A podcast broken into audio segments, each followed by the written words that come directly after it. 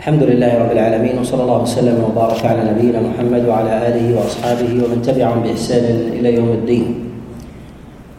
أما بعد تقدم الكلام معنا فيما يتعلق بالعدد وكذلك أيضا في متعة الطلاق وكذلك أيضا في عدة المتوفى عنها زوجها وكذلك أيضا في متعتها وتقدم أيضا معنا في عدد الطلاق وكذلك أيضا في المهر مهر المطلقة وذلك بأنواع بأنواع الطلاق. في وتوقفنا عند قول الله تعالى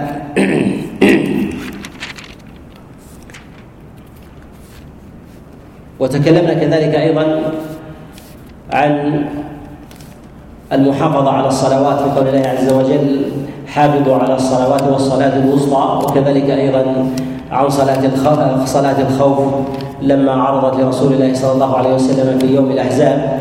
وتكلمنا على ذلك ويأتي تفصيل ذلك بإذن الله عز وجل في سورة في سورة النساء. وتوقفنا عند قول الله عز وجل والذين يتوفون منكم ويذرون ازواجا وصية لأزواجهم. الله سبحانه وتعالى تقدم معنا أن ذكر في عدة المتوفى عنها زوجها أنها تتربص أربعة أشهر وعشرة. وهذا مما لا خلاف عند العلماء عليهم رحمة الله تعالى فيه. وهذه الآية التي ذكر الله عز وجل فيها حال المرأة بعد وفاة زوجها. حال المرأة بعد وفاة زوجها. ذكر الله سبحانه وتعالى في هذه الآية أمرين. الأمر الأول هو التربص. تربص المرأة بعد وفاة زوجها حولا كاملا. وهذا التربص المراد بذلك هو تربص الزوجة في بيت زوجها. والأمر الثاني ذكر الله عز وجل المتعة متاعا إلى الحول. يعني أنه يجب للزوجة في مال زوجها المتاع مدة تربصها في بيت في بيت زوجها. هنا ذكر الله سبحانه وتعالى الوصية للأزواج أن يتربصن حولا وذكر الله سبحانه وتعالى كذلك أيضا المتعة حول. وفيما تقدم معنا أن الله جل وعلا جعل عدة المتوفى عنها زوجها المتوفى عنها زوجها أربعة أشهر وعشرا وهذا في حق الزوجة من جهة المال وكذلك السكنى بعد وفاة زوجها من غير الميراث. وأما الآية السابقة فالعدة التي تكون على المرأة وهي ما يسمى بالحداد تقدم معنا الكلام على هذه هذه المسألة. ومن العلماء عليهم رحمة الله تعالى من جعل هذه الآية سابقة للآية الأولى. ومنهم من جعل هذه الآية لاحقة للآية الثانية ويأتي الكلام على ذلك بإذن الله تعالى. الله سبحانه وتعالى لطيف بعباده ويجعل لكل حال لحكمته جل وعلا أحكاما تختلف وتتباين. وقد جعل الله سبحانه وتعالى للمرأة التي يتوفى عنها زوجها من الأحكام تختلف عن المرأة التي تكون في طلاق. وكلاهما مفارقة بين الزوجين. الطلاق مفارقة بين الزوجين والوفاة مفارقة. ولكن بالنسبة للطلاق يكون الطلاق من الزوج لزوجته باختيار. وأما بالنسبة لمفارقة الوفاة فإنه لا اختيار لواحد منهما في ذلك. ولهذا جعل الله سبحانه وتعالى العدد في ذلك متباينة والحق في ذلك متباين. فجعل الله عز وجل في ابتداء الأمر للزوجة إذا مات عنها زوجها أن تبقى في بيت زوجها حولا. أن تبقى في بيت زوجها حولا لماذا؟ لأن فراقها لزوجها ليس باختيارها ليس باختيارها ولا عن علم منها غالبا ولا عن علم منها غالبا ثم أيضا أن الوفاة يصاحبها ألم ومصيبة تكون من الزوجة على على زوجها مما يشغلها عن تدبر أمرها والنظر إلى والنظر إلى مستقبل مستقبل حالها.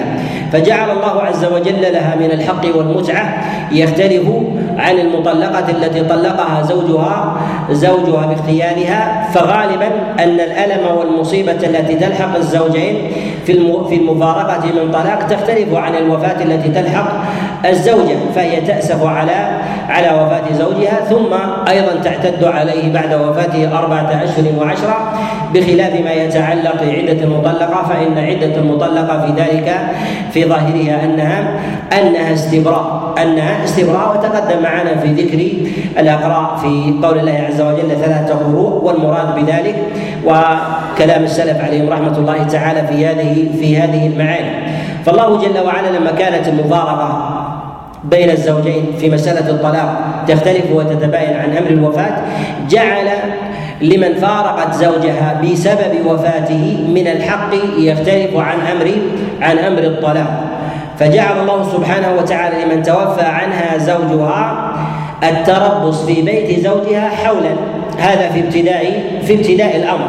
قبل أن يفصل الله عز وجل أن يفصل الله عز وجل المواريث وقبل أن يفصل الله سبحانه وتعالى كذلك أيضا عدة المرأة المتوفى عنها المتوفى عنها زوجها في تربصها أربعة أشهر وعشرة على ما تقدم على ما تقدم معنا.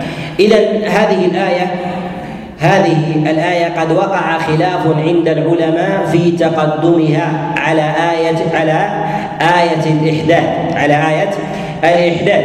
فمن العلماء من قال بأن آية الإحداث هي ناسخة لهذه الآية مع أن آية الإحداث سابقة من جهة الموضع في في سورة البقرة. وهذا عند عامة العلماء على أن هذه الآية منسوخة أن هذه الآية آية منسوخة. وأن المرأة إذا توفي عنها زوجها تمكث عدتها أربعة أشهر وعشرة وأن الحول في هذه الآية منسوخ. وثبت قول آخر لبعض السلف وهو قول مجاهد بن جبر أي لأن هذه الآية محكمة وأنها كما في ترتيبها في المصحف بعد آية عدة الحداد. بعد آية عدة الحداد في المتوفى عنها زوجها قال وهذه الآية لها حكم منفصل عن تلك الآية. ومجاهد بن جبر روي عنه في هذه الآية في نسخها وعدمها وترتيبها روي عنه قولان. القول الأول يوافق في عامة العلماء في أن آية الإحداد ناسخة لهذه الآية ولو كانت سابقة لها من جهة الموضع ولو كانت سابقة لها من جهة الموضع إلا أنه من جهة النزول هي هي لاحقة وهذه الآية وهذه الآية سابقة وبها نعلم أن ترتيب القرآن لم يرتبه العلماء لم يرتبه العلماء من الصحابة عليهم رضوان الله تعالى بحسب نزوله بحسب نزوله. وإنما له مقتضيات في ذلك يطول ذكرها في في مسألة ترتيب ترتيب آي آي القرآن. مجاهد بن جبر روي عنه في ذلك قولان. قول بأن هذه الآية منسوخة وقول بان هذه الآية محكمة وليست منسوخة. وقد روى الإحكام البخاري رحمه الله في كتابه في كتابه الصحيح.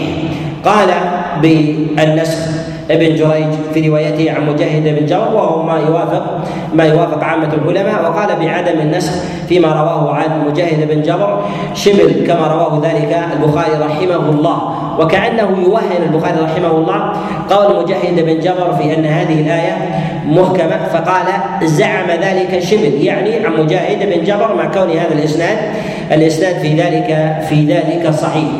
وعلى كلا الحالين لا بد من الكلام على هذه الآية سواء كانت منسوخة أو ليست منسوخة ببيان الحكم المترتب على ذلك. لأننا لو قلنا بالنسخ في هذه الآية ليس لنا أن نقول بنسخ جميع أحكامها لأن هذه الآية تتضمن تربص المرأة حولا كاملا بعد وفاة زوجها في بيته. وليس هذا إحداد وليس هذا الإحداد الإحداد أربعة أشهر وعشرة. ولكن المراد بذلك أن لها حق. في بيت زوجها ليس لها أن يخرجها الورثة. ليس لها أن يخرجها الورثة. لا الأبناء ولا ولا غيرهم. أن يخرجوا الزوجة في حال وفاة زوجها حولا كاملا. إذا الخلاف عند العلماء عليهم رحمة الله فيما زاد على أربعة أشهر وعشرة. على أربعة أشهر وعشرة وأما بالنسبة لعدة المتوفى عنها زوجها وبقاء المرأة في بيت زوجها فهذا مسألة أخرى قد تقدم الكلام الكلام عليها. والمسألة الثانية في هذا هي المتعة في مسألة النفقة. في مسألة النفقة. هل تسقط آه، يسقط في ذلك حقها؟ عند القول بالنسخ أو لا أو لا يسقط. ويدخل في ذلك أيضا في باب النفقة الكسوة ويأتي الكلام عليه بإذن الله تعالى.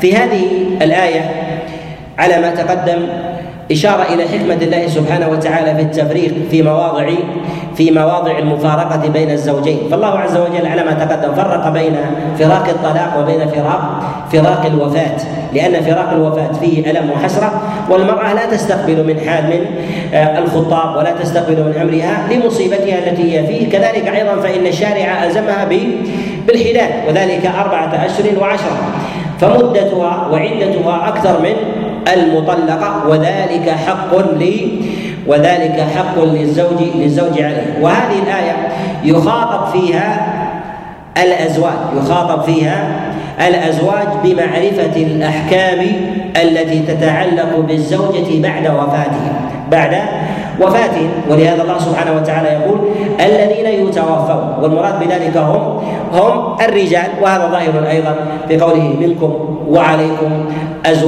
أزواجهم إشارة إلى إلى ان إلى خطاب الرجال. وكذلك أيضا فيما فعلن في أنفسهم أي أن الخطاب من الرجال إلى إلى النساء. ولا يتعلق في الزوج عند وفاة زوجته حكم. لا في مسألة لا في مسألة التربص ولا في مسألة المتعة. ولا في مسألة المتعة وهذا لا خلاف عند العلماء عليهم رحمة الله عليهم رحمة الله فيه. وأما ما يتعلق ب وأما ما يتعلق بذكر الله عز وجل للأزواج فهذا إشارة إلى خروج ما عدا الأزواج في ذلك.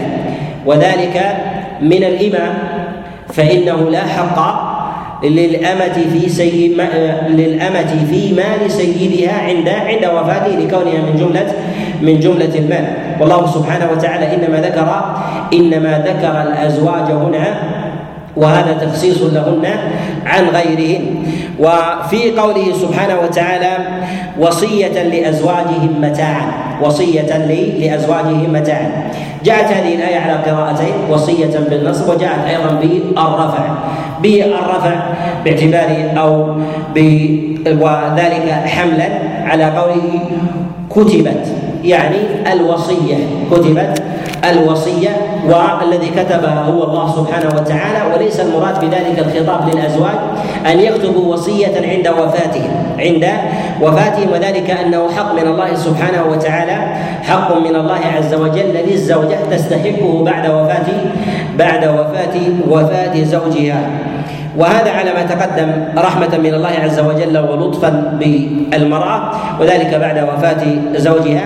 أن تتربص في أمرها وتبقى في وتبقى في بيت زوجها. لا يخرجها لا يخرجها الورثة ما دامت ما دامت في العدة. وهذا كذلك أيضا حق للزوجة لها أن تتنازل عنه لها أن تتنازل عنه. فإذا تركته يسقط في ذلك التبع. ومعلوم أن الله عز وجل ذكر التربص وذكر المتاع.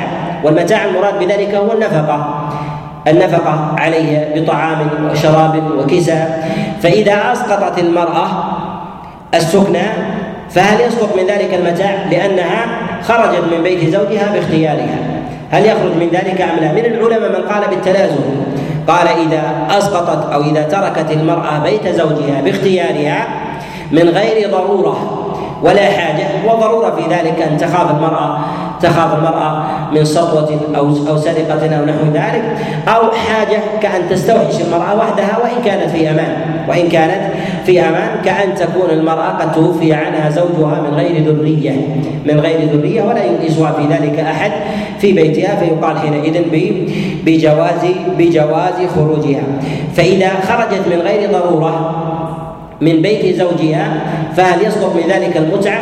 جمهور العلماء قالوا بسقوط المتعة ومن العلماء من قال من قال بعدم سقوط المتعة إذا خرجت من بيت زوجها باعتبار أنها أسقطت بعضا وأبقت وأبقت بعضا من حقها وهذا وهذا حق لها تضع منه ما تشاء وتأخذ منه ما تشاء ووجوب بقاء المرأة في بيت زوجها عند بعد وفاته هل هو واجب أم حق تختاره المرأة أو تسقطه؟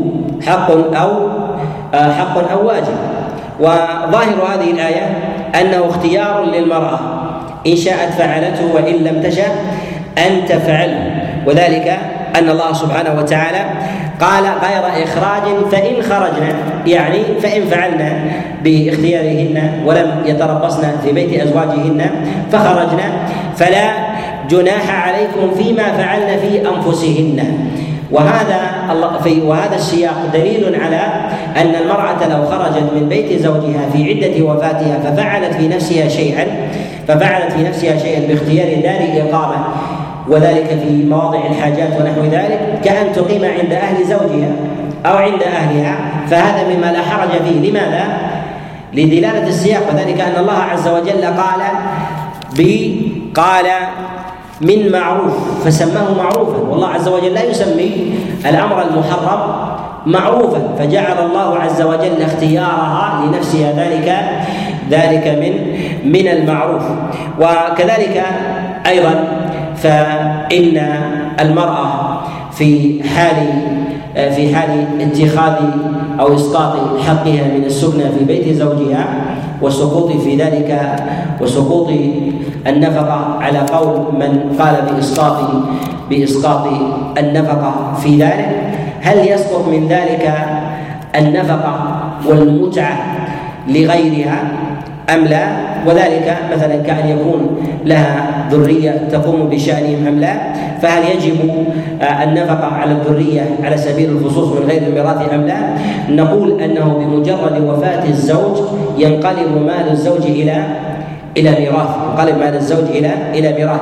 وهذا الذي ذهب إليه عامة السلف عليهم رحمة الله في آه، في هذه الآية إلى أن هذه الآية منسوخة بعدة بعدة الوفاة. بعدة الوفاة وهي الإحداث. وهذا جاء عن عبد الله بن عباس عليه رضوان الله فيما رواه ابن جرير الطبري من حديث علي بن أبي طلحة عن عبد الله بن عباس وجاء أيضا عن مجاهد بن جبر وعن سعيد بن جبير وغيرهم أن هذه الآية كانت في حقبة ثم نسخت بعدة الوفاة من جهة الزمن فالحول نسخ بأربعة أشهر وعشر.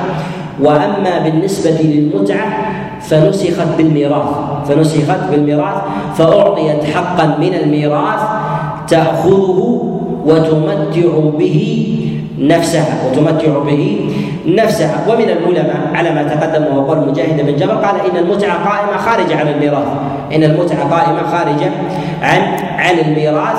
وهذا هو وهذا أيضا له حظ من من النظر ولكن الميل إلى ما ذهب إليه عامة آه، السلف آه، أهيم وهو أقرب إلى أقرب إلى إلى الرجحان. وقوله هنا فلا جناح عليكم فيما فعلن في أنفسهن من معروف. وهذا رفع للحرج عن الأزواج الا يكلف أزواجهم بوصية بعد وفاتهم يلزمن البيوت ألا يخرجن منها فالأمر يتعلق بالزوجة لا يتعلق بالزوج. فليس للزوج أن يأمر أن يأمر بوصية أو يكتب وصية بعد وفاته أن المرأة لا تخرج من بيتها. فيقال أن الله عز وجل قد جعل الحق في ذلك للزوجة لا للزوج. الحق في ذلك للزوجة لا للزوج. فلو خرجت باختيارها وخالفت وصية زوجها فنقول إن إن الأمر في ذلك لا حرج فيه ولا تأثم في ذلك. الزوجة باعتبار أن أن الزوجة لا يكلفها بشيء بعد بعد وفاتها والإنفاذ الوصية في ذلك ليس ليس بواجب. وفي قوله سبحانه وتعالى فيما فعلن في أنفسهن من معروف. إشارة إلى أن المرأة بعد وفاة زوجها أمرها إليها من جهة الاختيار وهذا تقدم معنا الكلام فيه أن المرأة البكر أمرها إلى زوجها إلى إلى وليها وإذنها صماتها فإذا سكتت ولم تجب فإن ذلك كاف في رضاها إذا أراد وليها أن يزوجها. وأما بالنسبة للثيب فإن أمرها إليها لا بد أن يظهر منها إيجاب أن يظهر منها قبول أو رفض. لابد أن يظهر منها قبول أو رفض. ويكون الولي في ذلك يمضي فقط. فيكون الولي في ذلك يمضي فقط. من العلماء من قال أن اليتيمة تأخذ حكم الثيب. تأخذ حكم تأخذ حكم الثيب. وليس لمن تولى أمرها أن يجعل أن يجعل صماتها في ذلك كحكم كحكم القبول وهذا له وجهته وذلك أنه قد جاء في حديث أبي هريرة عليه رضوان الله تعالى قال واليتيمة تستأمر في نفسها. وهذا له آه، حظ من النظر وإن كانت المسألة خلافية عند السلف لموافقته للدليل. كذلك أيضا فإن الإنسان ينظر إلى اليتيمة التي تكون في حجره نظرة تختلف عن بنته. وذلك أن بنته ينظر إليها من جهة الشفقة والمودة وكذلك المحبة وقضاء الحاجة وكذلك الرأفة بها تختلف عن اليتيمة التي تكون في حجره في حجره. فربما فربما أراد منها خلاصا أو وجد منها مثلا كلفة برعايتها والقيام بها فيستغل سكوتها. وربما حملها على ما لا تريد. فيقال حينئذ يطلب منها أن تقبل أو أو أن ترفض وتظهر ذلك كله فتاخذ بذلك حكم حكم الثيب. وقوله جل وعلا فيما فعلن في انفسهن إشارة إلى أن الثيب يرجع فيها إلى يرجع في ذلك إلى إلى اختيارها بذاتها ولا يرجع في هذا ولا يرجع في هذا إلى إلى وليها. ولكن وليها هو الذي يقوم بعقد النكاح. وتقدم معنا أيضا الكلام في ذلك في عند قول الله سبحانه وتعالى ولا ولا ولا تنكحوا المشركين. و وفي قوله سبحانه وتعالى هنا والله عزيز حكيم إشارة إلى ما تقدم الكلام عليه أن الله سبحانه وتعالى فرق بين بين عدد النساء من جهة المطلقة وكذلك المتوفى عنها. عنها زوجها والتفريق في ذلك للخلاف بين الحالين وهذا غاية في الإحكام. فالمفارقة بالطلاق تختلف عن المفارقة في أمر في أمر في أمر الوفاة. والآية الثانية هنا في قول الله سبحانه وتعالى وللمطلقات متاع بالمعروف حقا على المتقين ذكر الله سبحانه وتعالى هنا المطلقات بعدما ذكر الله عز وجل عدة الوفاة عدة الوفاة والمتاع فيها فالله سبحانه وتعالى فرق بين متعة المتوفى عنها زوجها وبين متعة المطلقة. تقدم معنا بعض أحوال المطلقة. تقدم معنا المطلقة التي طلقها زوجها قبل أن يفرض لها وقبل أن يمسها. قبل أن يفرض لها وقبل أن يمسها. وتقدم معنا في المطلقة التي فرض لها زوجها وقبل أن يمسها. فرض لها زوجها وقبل أن يمسها. وتقدم معنا الذي مسها زوجها ولم يفرض لها والذي مسها زوجها وقد فرض لها باعتبار أن الحالتين الأخيرتين يستحقان المهر كاملا. فهذه ما فرض لها وهذه تأخذ مهر المثل. وأما بالنسبة للمرأة التي التي فرض لها زوجها ثم طلقها ولم يمسها فلها نصف المهر. وأما المرأة التي طلقها زوجها ولم يفرض لها ولم ولم يمسها فلها المتعة. وهذا محل خلاف عند العلماء أيضا على ما تقدم الإشارة إليه. في هذه الآية ذكر الله سبحانه وتعالى أيضا المطلقات. وذلك أن المطلقات في ذلك على أحوال. منها ما هو طلاق بائن ومنه ما هو طلاق رجعي. منه ما هو طلاق بائن ومنه ما هو طلاق رجعي. فهل. فهل تتأثر المتعة في ذلك؟ في البينونه في المرأة المبتوتة وغير. المبتوتة الله سبحانه وتعالى أطلق المتعه وأطلق الطلاق. قال وللمطلقات فهذا عموم. وأطلق الله عز وجل المتعة. قال وللمطلقات متاع. فلهن متاع عام. وهن جميعا بأحوالهن داخلات في في ذلك. فنقول إن المطلقة على حالين. مطلقة مبتوتة ومطلقة غير مبتوتة والمطلقة المبتوتة وهي البائن التي بانت بانت من زوجها. والمطلقة المبتوتة على حالين المطلقة المبتوتة على حالين. والمبتوتة هي التي طلقها زوجها ثلاثا طلقها زوجها ثلاثا. إما متفرقات وإما مجتمعات على قول من أمضى الثلاث وجعلها وجعلها بائن. فالمطلقة المبتوتة الحامل تجب لها المتعة باتفاق العلماء.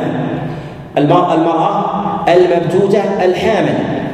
وهذه أحد أحوال المطلقة المبتوتة. إذا كانت حاملا يجب لها المتعة حتى تضع حملها.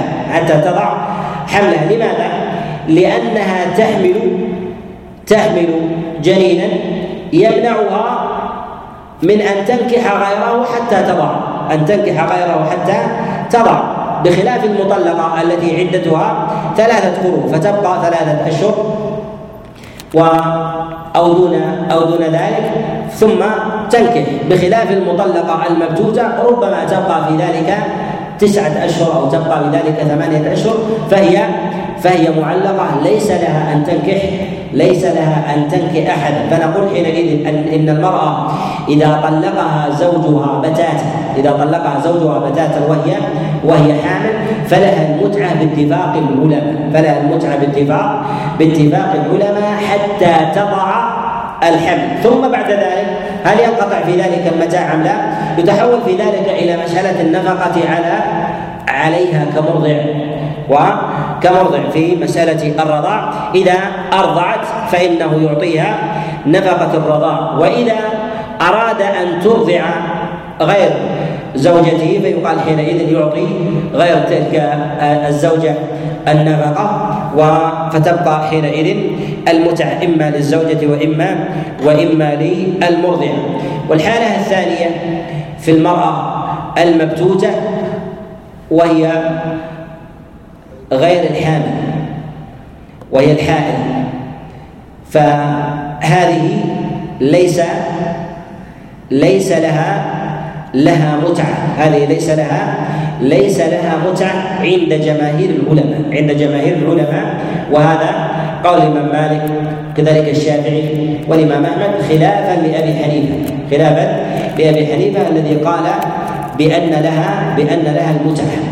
والأظهر في ذلك أن المرأة المبتوتة التي بانت من زوجها أن له أن ليس لها ليس لها متعة الطلاق باعتبار باعتبار خروجها من عصمته وكذلك أيضا بأنها لا تستحق من تبعات ذلك شيئا فلو مات زوجها بعد طلاقها فإنها فإنها لا ترثه وإنما تعتد في ذلك قياما بأمر الله سبحانه وتعالى وكتابه وكذلك أيضا في أنها تعتد لتستبرئ لتستبرئ لرحمها تستبرئ لرحمها ثم بعد ذلك تستقبل ما شاءت ما شاءت وتفعل في نفسها ما شاءت بالمعروف. والحالة الثانية في المطلقات المطلقة غير المبتوتة المطلقة غير المبتوتة. الذي يطلقها زوجها طلقة واحدة أو طلقتين. يطلقها زوجها طلقة واحدة أو أو طلقتين. فهل لها المتعة أم لا؟ قد وقع في ذلك خلاف عند العلماء عليهم رحمة الله في هذه المسألة. على قولين. وهما روايتان عن الإمام أحمد عليه رحمة الله. وأظهرهما هو القول بأن المطلقة متعة باعتبار أنها في عصمته وذلك لعموم هذه الآية. لعموم هذه الآية في قول الله جل وعلا وللمطلقات متاع بالمعروف وهو قول للإمام الشافعي رحمه الله. والقول الثاني قالوا بأنه ليس لها ليس لها متعة. والأرجح في ذلك أن لها والأرجح في ذلك أن لها لها المتعة لعموم هذه الآية ولا يوجد كذلك أيضا ما يخرجها ما يخرجها من ذلك. ما يخرجها من ذلك. وفي قول الله سبحانه وتعالى بالمعروف إشارة إلى عدم التقدير إشارة إلى عدم تقدير المتاع. وأن المتاع الذي يكون في ذمة الزوج لزوجته المطلقة مما يستحق المتاع أنه ليس بالمقدر وإنما هو بالمعروف. والمعروف في ذلك هو المعروف عند الزوج أو المعروف عند الزوجة. نقول المعروف في ذلك المعروف في ذلك عند الزوج قبل طلاق زوجته قبل طلاق زوجته. وذلك أنه إذا كان ينفق عليها نفقة معلومة قبل طلاقها ليس له أن ينقص ذلك باعتبار أنها تعيش حالا عند أهلها تختلف عنده تختلف عنده. نقول هذا لو كانت عنده قبل طلاقها فإنه يجب عليه أن ينفق عليها كحالها عند كحالها عند أهلها. وذلك أن نفقة الزوج على زوجته.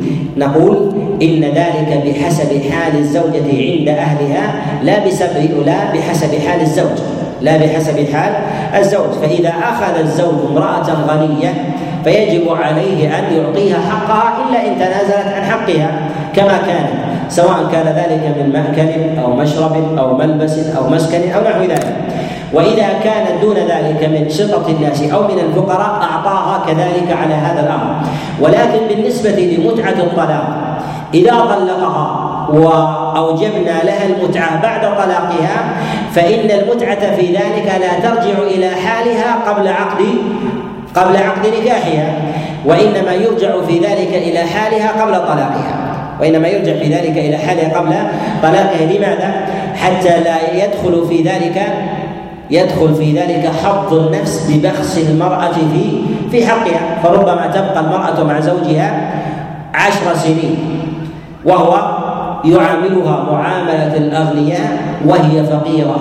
فإذا طلقها متعها متاع الفقراء قبل أن تكون في عصمته. وهذا حظ للنفس وهذا حظ للنفس. ولهذا نقول إن المتاع الذي يكون للمرأة في حقها وهي على الحال التي تكون في عصمة زوجها لا على الحال التي تكون قبل ذلك. وأما حالها التي تكون في أثناء في أثناء بقائها عنده تكون على حالها التي قبل قبل عقد النكاح حتى لا يقع في ذلك في ذلك البخس. وهذا هو الظاهر في قول الله سبحانه وتعالى وللمطلقات متاع بالمعروف. يعني في في المعتاد من جهة إمتاع النساء فيما عرف من حالها فيما عرف من حالها قبل ذلك وإنما ذكر المعروف في ذلك لأن الإنسان وذلك أن الإنسان يدفعه آه، كرامته وإحسانه كذلك أن يعطي المرأة ما ما كانت تأخذ من حظ من ملبس ومأكل ومشرب عند عند أهلها فأصبح الرد إلى ذلك إلى إلى العرف معتبر في في الشريعة. و قوله سبحانه وتعالى حقا على المتقين. في هذا إشارة إلى وجوب وجوب المتعة. إلى وجوب المتعة وقد سماها الله سبحانه وتعالى حقا. وقد اختلف العلماء عليهم رحمة الله تعالى في قوله جل وعلا حقا على المتقين. هل هذا يفيد الوجوب على سبيل الانفراد؟ أم ذلك كاف في قول الله سبحانه وتعالى وللمطلقات؟ وذلك ببيان الحق في قوله وللمطلقات يعني لهن واللام في ذلك لام الاستحقاق والملكية وللمطلقات متاع. فهذا كاف في الوجوب. وهل في قول الله سبحانه وتعالى حقا على المتقين دليل على وجوب على وجوب على وجوب آه، المتعة؟ أم لا؟ اختلف العلماء في هذا من المفسرين على قول. منهم من قال أن ذلك لا يفيد الوجوب. لا يفيد الوجوب. قالوا لأن الله سبحانه وتعالى ذكر التقوى. قال حقا على المتقين. وهذا من أعلى المراتب وصف أمور وصف الإنسان بالتقوى وهذا وصف الكمال وهذا وصف الكمال. اما ما كان من أمور الواجبات فهذا فهذا يكون في ربط ذلك بالإسلام وربطه كذلك أيضا بالإيمان.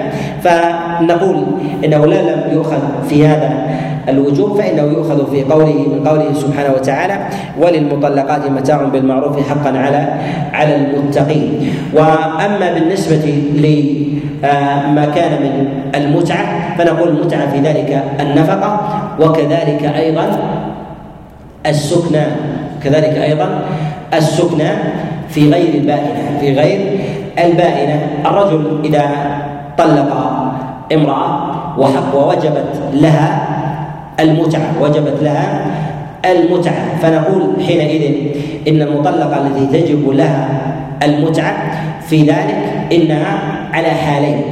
امرأة وجبت لها المتعة وهي رجعية وهي رجعية. فهذه تبقى في بيت تبقى في بيت زوجها تبقى في بيت زوجها.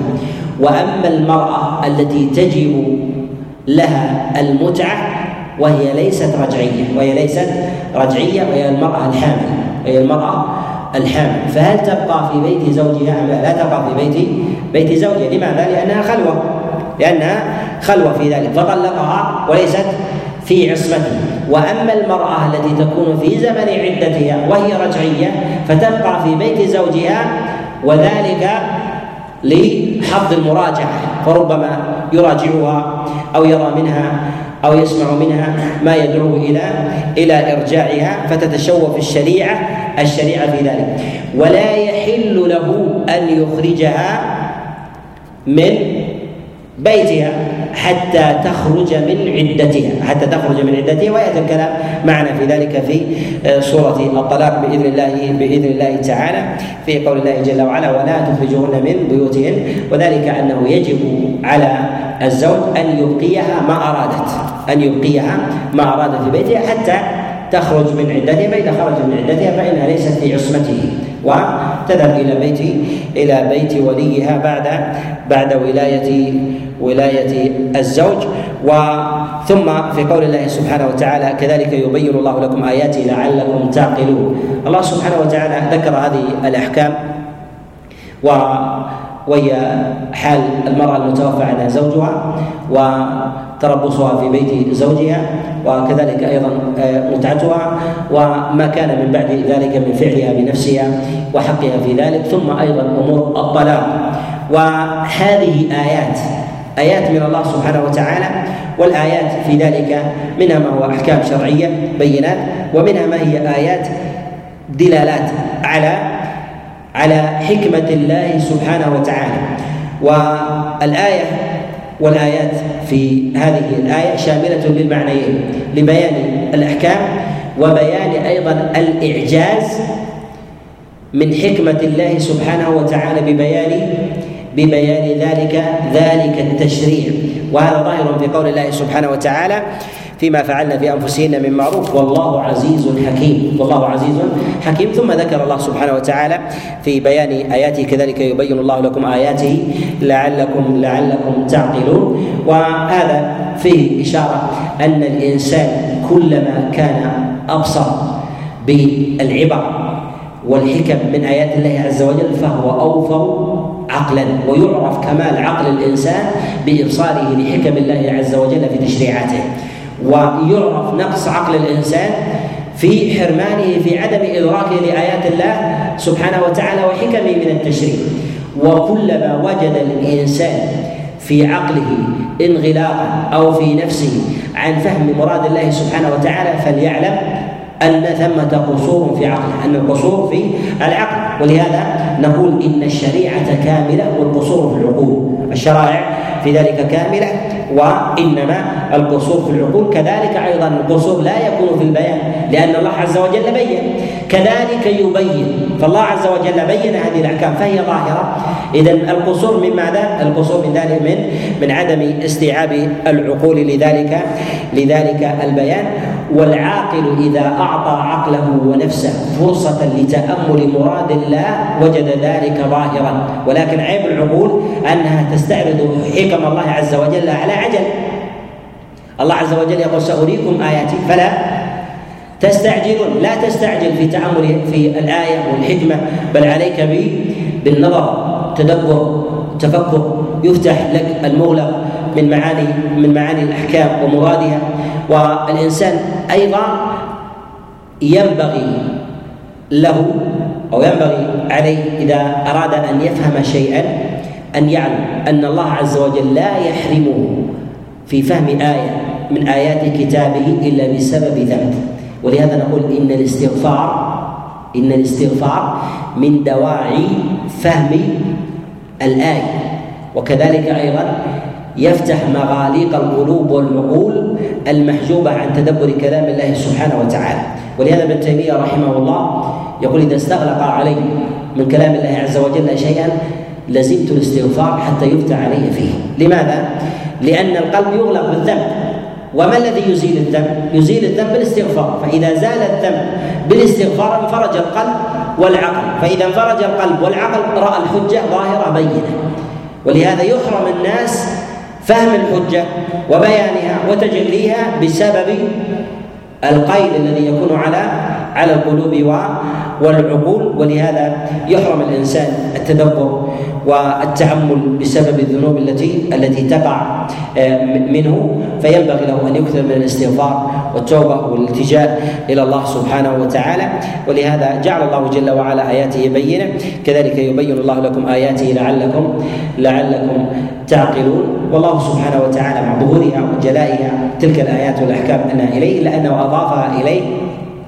لبيان منزلتها وكذلك أيضا وكذلك أيضا له لا ينظر إليها ولا تعامل كمعاملة الآيات والتشريعات والأحكام التي تكون من سائر من سائر آه، الناس. فالله سبحانه وتعالى حكمه ماض وقاض على حكم خلقه جل وعلا. نكتفي بهذا القدر. أسأل الله سبحانه وتعالى لي ولكم التوفيق والسداد والإعانة. إنه ولي ذلك والقادر عليه. صلى الله وسلم وبارك على نبينا محمد.